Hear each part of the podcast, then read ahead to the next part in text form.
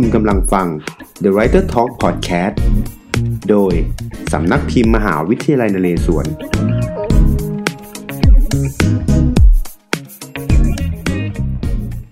สวัสดีครับ ยินดีต้อนรับเข้าสู่ The Writer Talk Podcast กับผมแบงค์สัญญาครับ กับกับผมสอสรยาครับ เช่นเคยนะครับสำหรับอ่าเย็นวันศุกร์แบบนี้เราก็มาพูดคุยกันนะครับสำหรับ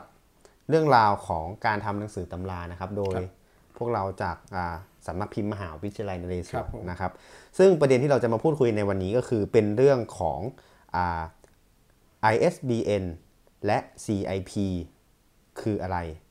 และมีความสำคัญอย่างไรนะครับ ซึ่งตรงเนี้ยอะเราก็จะมาร่วมร่วม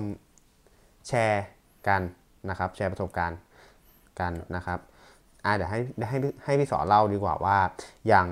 อ่าตัวเลขของ ที่เราเห็นหลังเล่มหนังสือที่เขาเรียกว่า ISBN เนี่ย มันคืออะไรครับ ครับก็ต้องเล่าเอ่อเรื่องของ ISBN ก่อนนะครับ ISBN เนี่ยครับที่เราเห็นกันเป็นบาร์โค้ดกันในหนังสืออย่างเงี้ยครับ มัน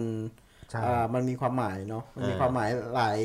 อย่างซ่อนอยู่ในนั้นนะครับครับ ก็คือ ISBN เนี่ยชื่อจริง ๆ มันเลยชื่อว่า International Standard Book Number ครับครับผมก็ย่อว่าเป็น ISBN ที่เราที่เรารู้จักกันครับอ่าเลขตัวเนี้ยนะครับเราไม่สามารถอ่าคิดขึ้นมาเองได้นะครับ เพราะว่าเราจะต้องไปขอจดแจ้งที่อ่าสำนักหอสมุดแห่งชาติหอสมุดแห่งชาติใช่ใช่ครับ โดยสมัยนี้ก็ครับมักทันสมัยครับ มีการเพียงแค่กรอกแบบฟอร์มออนไลน์ครับเราใช้เวลาไม่นานครับครับ เมื่อเราสมัครสมาชิกผ่านบริการอ่า e-service ของสำนักหอสมุดแห่งชาติเนี่ย ไม่นานเขาก็จะส่งมาให้เราภายในวันเดียวภายในสองสามชั่วโมงเองครับครับไม่นานก็ที่น้องแบงค์ถามนะครับว่าครับ ISBN เนี่ยมันประกอบไปด้วยอะไรบ้างที่เราเห็นเป็นเลขใช่13 หลักเราเห็นนะครับเลข 13 หลักอยู่เอ่อด้านหลัง ความน่าเอ่อพิศวงของมันก็คือเลข 13 หลักตัวเนี้ยในประเทศไทยมันจะไม่ซ้ำกันเลยครับน้องแบงค์อืมทั้งโลกนี้เลยก็ได้ มันครัจะบไม่ซ้ำกันเลย ก็คือเลขชุดแรกนะครับ ก็จะเป็นเลขบอกประเภทว่าเป็นหนังสือครับก็จะขึ้นด้วย 978 หรือ 979 อันเนี้ยก็คือจะเหมือนเหมือนกันทั่วโลกนะครับ แล้วก็ชุดที่2เนี่ยก็จะเป็น 3 ตัวถัดมาครับก็จะประกอบไปด้วยเอ่อรหัสของประเทศรหัสนะคปรับระเทศนะก็ตอนเนี้ยประเทศไทยของเราเนี่ยใช้ 616 ซึ่งเคยเปลี่ยนมาแล้วนะครับ 1 ชุด เท่าเอ่อท่านที่ฟังอยู่เนี่ยอาจจะหยิบหนังสือเก่าๆที่อยู่ในบ้านเนี่ยอืมลองเอาออกมาดู อาจจะไม่ใช่ 616 ก็ได้นะครับ เพราะครับว่าอ่าประเทศเราเนี่ยมีการพิมพ์หนังสือออกมาเยอะมากเยอะแล้วทำให้มากชุดของเลขเนี่ยมันเต็มอืมพอเต็มแล้วประเทศอ่ารหัสเลขตัวเนี้ยหอสมุดสำนักหอสมุดแห่งชาติเนี่ยก็ต้องอ่าฮะไปซื้อมาอ๋อไปซื้อเลขชุดมาครับ มันก็เลยตัวเนี้ยก็เลยจะเป็นเลข ของประเทศเรานะครับณณปัจจุบันนี้นะครับอ๋ออ่าอีก 3 ชุดต่อมานะครับ ก็จะครับเป็นเลขของสำนักพิมพ์อือฮึหรือว่าเลขของผู้เขียนครับคือการขอเลขใน ISBN ของสำนักของสมุดแห่งชาติเนี่ยครัจะบแบ่งเป็น 2 ประเภทก็คือ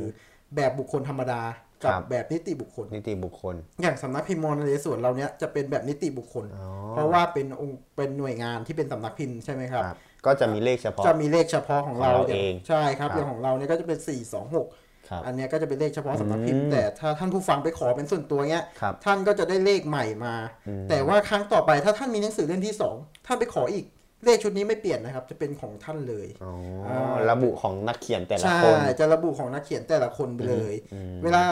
ถ้าสมมุติว่าเป็นหน่วยงานหรือเป็นองค์กรที่ตีพิมพ์หนังสือบ่อยๆเงี้ยครับเราสามารถบอกขอสมุดแห่งชาติได้ว่าเราเรา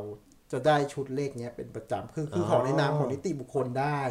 อันเนี้ยครับเราแจ้งหรือคุยกับติดต่อกับสำนักของสมุดแห่งชาติได้นะเผื่อครับเผื่อบางคนมันเป็นแบบเขาเรียกว่าเป็นอ่าสำนักพิมพ์อิสใช่ระเป็นสำนักเนาะพิมพ์อิสระ เป็นองค์กรเป็นหน่วยงานครับใช่คือมีการตีพิมพ์ในลักษณะองค์กรหน่วยงานอืมมูลนิธิอะไรต่าง ๆ อย่างเงี้ยครับครับครับใช่สามารถคุยขอได้ แล้วเลขอีกสามหลักชุดต่อมาเงี้ยครับเป็นลำดับของหนังสือครับอ่าใช่เป็นลำดับของหนังสือที่กรณีที่เอ่อ สำนักพิมพ์เราเงี้ยมีหนังสือหลายเล่มมันก็จะรันไปเรื่อยๆนะอืครับมก็ตอนนี้เราก็หลายร้อยเล่มมันก็รันไปเรื่อยครับๆอันเนี้ยเป็นลำดับหนังสือมันจะเรียงกันครับ มันจะเรียงกันมันจะไม่ไม่กระโดดข้ามครับอ่า แล้วก็เลขตัวสุดท้ายเนี่ยเป็นตัวเช็คว่า IBM เนี่ยถูกต้องหรือเปล่าอืมจะนำเลขทั้ง12หลักเนี้ยมาคำนวณแล้วก็เช็คแล้วก็จะได้เลขตัวสุดท้ายออกมาอืมอ่าอันเนี้ยจะเช็คได้ว่าหนังสือเนี่ยถูกต้องหรือเปล่า ABN ถูกต้องหรือเปล่าอ่าฮะเพื่อจะนำตัวเลขเนี้ยไปออก เป็นครับบาร์โค้ดเพราะว่าถ้าเลขไม่ถูกต้องเนี่ยมันจะออกบาร์โค้ดไม่ได้ครับเอาจริงนี่ผมก็ขอมาหลายรอบที่ผมก็เพิ่งจะรู้ความหมายเหมือนกันใช่โอเคครับอ่าแล้วแล้วเลข CIP ครับ ซึ่งในกรณีการขอ SBN เนี่ยมันจะมาคู่กับอ่า CIP อะใช่ตรงเนี้รับเวลาเดี๋ยวเราจะมาพูดว่าวิธีขอและเตรียมยังไงเนาะแต่ว่าอ่าถ้าเราขอ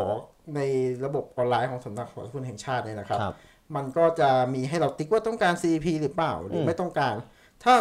CAP เนี่ยมันเป็นเลขเอ่อเรียกถ้าเป็นเอ่อบรรลักษ์เนี่ยก็จะเข้ารู้เรื่องรู้รู้เลยว่าเลข CAP คืออะไรก็คือมันเป็นเลขเรียกทางบรรณานุกรม ซึ่งจะแบ่งประเภทหนังสือหมวดหมู่ของหนังสือแยกหมวด แยกหมวดใช่ครับง่ายๆโอเคแยกอ่าหมวดถ้าท่านผู้ฟังเนี่ยเคยไปหอสมุดใช่ไหมครับก็จะรู้ว่า หนังสือเนี่ยอยู่กลุ่มไหนกลุ่มไหนคืออมหอสมุดเขาจะแบ่งประเภทหนังสือเป็นหมวดหมวดไว้ใช่ไหมครับอ๋ออ่ามันเขาก็จะจะง่ายต่อใช่การจัดเขาหมวจะดหง่ายต่อมู่การจัดหมวดหมู่ คือบรรณารักษ์เนี่ยเขาเห็นเขาจะรู้เลยครับเลขเรียกของเขาอ่าอันนี้ผมก็บอกตามตรงว่าผมไม่ได้รู้ละเอียดเลขเนาะแต่รู้ว่ามันคือเลขเป็นแบบอ๋ออ่าประเภทนี้มันดีสำหรับอ่าบรรณารักษ์ในห้องสมุดครับใช่แล้วถ้าแล้วแล้วแล้วจำเป็นต้องขอไหมครับเอ่อแนะนำว่าจำเป็นครับอืมมันมันจำเป็นสำหรับเราทำหนังสือครั้งแรก เล่มแรกเนาะเรายังไม่มี CP เนี่ยควรทำเพราะว่ามันจะสะดวกสบายกับบรรณารักษ์เวลาไปอยู่ในหอสมุด ใช่เพราะว่าหนังสือจากสำนักพิมพ์เราก็จะส่งไปที่หอสมุด ใช่ครับ เวลาหอสมุดซื้อหรือส่งไปที่หอสมุดต่างๆ หรือครับอะไรเงี้ยเขาจะจัดหมวดหมู่จัดไว้ถูกเข้าต้องเชลฟ์ได้ใช่ เวลาอืมโอเคคนมาสืบค้นเนี่ยจะง่ายครับครับอืม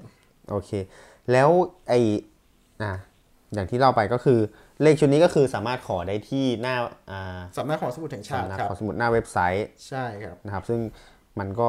กรอกข้อมูลประมาณหนึ่งแล้วสิ่งที่เราจะต้องเตรียมในการขอ ISBN เนี่ยมันต้องใช้อะไรบ้างครับ ซึ่งเดี๋ยวอ่ามันมันมันไม่ใช่แค่การกรอกข้อมูลและขอเลขออกมาเลยครันะบคือต้องเตรียม เราต้องเตรียมเราต้องเตรียมข้อมูลเบื้องต้นครับ ให้เจ้าหน้าที่ของสำนักของสมุดแห่งชาติเนี่ยเขารู้ว่า หนังสือเราชื่ออะไร ใครเป็นคนเขียนแล้วเป็นหนังสือประเภทอะไร ก็เบื้องต้นเลยเราก็ต้องมีหน้าปกหนังสือก่อนใช่ครับ เราต้องมีหน้าปกหนังสือที่ที่ที่พร้อมจะพิมพ์แล้วครับผมอ่า จากนั้นก็มีปกรองของหนังสือคือปกในอะครับอ่าอ่า จากนั้นก็จะมีหน้าคำนำหน้าลิขสิทธิ์นะครับ แล้วก็หน้าสารบัญแล้วก็เนื้อเรื่องย่อยครับ พอสังเขปนะครับให้ให้แล้วก็อัปโหลดเข้าไปผ่านระบบออนไลน์ครับอ่าก็แล้วก็ข้อการกรอกข้อมูลเนี่ยก็จะเป็นข้อมูลส่วนบุคคลของคนขอนะครับ ถ้าเป็นกรณีนิติบุคคลก็เป็นข้อมูลของของนิติบุคคลนั้นครับแต่ว่าถ้าเป็นข้อมูลส่วนตัวเนี่ยก็จะเป็นข้อมูลของผู้ผู้รับผิดชอบในการพิมพ์นะครับ ตอนแรกเราก็กรอกชื่อผู้เขียนก่อนใช่ไหมครับชื่อครัผู้บเขียนแล้วก็ต้องกรอกว่าใครเป็นคนจัดพิมพ์ครับอ่าใครเป็นคนจัดพิมพ์ให้ แล้วก็ข้อมูลของโรงพิมพ์ ครับแล้วก็ข้อมูลของศูนย์จำหน่าย ถ้ากรณีมีศูศูนนย์ย์จำจำหหน่าน่ายยใช่ครับ เราต้องกรอกข้อมูล 3 ส่วนนี้เป็น 3 ส่วนหลักเลยครับ แล้วในกรณีที่เราเราเป็นผู้จำหน่ายเองหรือแบบเอาไว้อ่านเองอย่างเงี้ยครับ เราจะต้องอ่าเราสามารถระบุได้ครับว่าผู้จำหน่ายเป็นเราได้อ๋ออ่าเขาก็จะให้เพราะว่าอย่างอย่างหนังสือบางเล่มอะเขาก็ไม่ได้ทำขึ้นมาเพื่อขายนะอาจจะทำเพื่อการกุศลหรือสำหรับแจกจ่ายอะไรเงี้ยครับได้ครับได้ครับก็ ในใน ISBN ในกรกรอกนะครับเขาก็จะให้แจ้งเลยนะครับ ว่าราคาขายเท่าไหร่ หรือว่าไม่มีราคาขายก็บอกได้ครับผมครับผม แล้วก็ทั้งหมดนี้มันก็คืออากระบวนการของการขอ ISBN นะครับ ซึ่งมันมีความสำคัญสำหรับการทำหนังสือตำราของแต่ละเล่มนะครับ ครับผมก็เป็นเครื่องมืออีกตัวหนึ่งที่สะดวกสบายทั้งของเวลาเราเอาหนังสือไปขายด้วยเนาะครับก็ง่ายต่อการจำหน่ายขายอ่าจัดการใช่สต็อก ใช่อ่าหรือเรียกดูเวลาเราไปเช็คสต็อกที่ศูนย์หนังสืออ่าใช่เนี้ยใช่ใช่เราก็จะแค่บอกบาร์ไปเลย เพราะว่าใช่อ่าในศูนย์หนังสือเนี่ยมันมีหนังสือใช่หลายหมื่นหลายพันเล่มมากครับอืมใช่เราจะไปบอกเฉพาะชื่อ เพราะว่าหนังสือบางพื่เล่มเนี่ยชื่อใกล้เคียงกันมันจะง่ายต่อการจัดอ่าใช่สต็อกครับของเวลาเราไปร้านหนังสือด้วยใช่เวลาเราไปเช็คสินค้าเนี้ยเราก็บอกว่าเลข ABN นี้ครับใช่ขอเช็คสินค้าหน่อยแป๊บเดียวเขาก็จะแจ้งมาใช่ครับอย่างเงี้ยครับผมอ่าแล้วก็มันก็เป็นการจดแจ้งว่าหนังสือเนี้ยมีตัวตนอยู่ในประเทศนี้เนาะครับมันก็เป็น สิ่งที่ดีครับ ก็แนะนำว่าใครที่ฟังพอดแคสต์เราอยู่เนาะแล้วเริ่มทำหนังสือก็ขั้นตอนสุดท้ายครับแนะนำว่าครับให้ไปแนะนำว่าจดอ่าใช่จดควรควรจะเป็นควรเป็นขั้นตอนสุดท้ายเนาะอ่าควรเป็นขั้นตอนสุดท้ายครับเพราะว่าอ่ทุกอย่างเราพร้อมหมดใช่แล้วเขาจะเนี่ยขอข้อมูลทุกอย่างใช่วันตีพิมพ์อ่าวันเข้าโรงพิมพ์ใช่ใช่ครับใช่เราก็ต้องแจ้งไป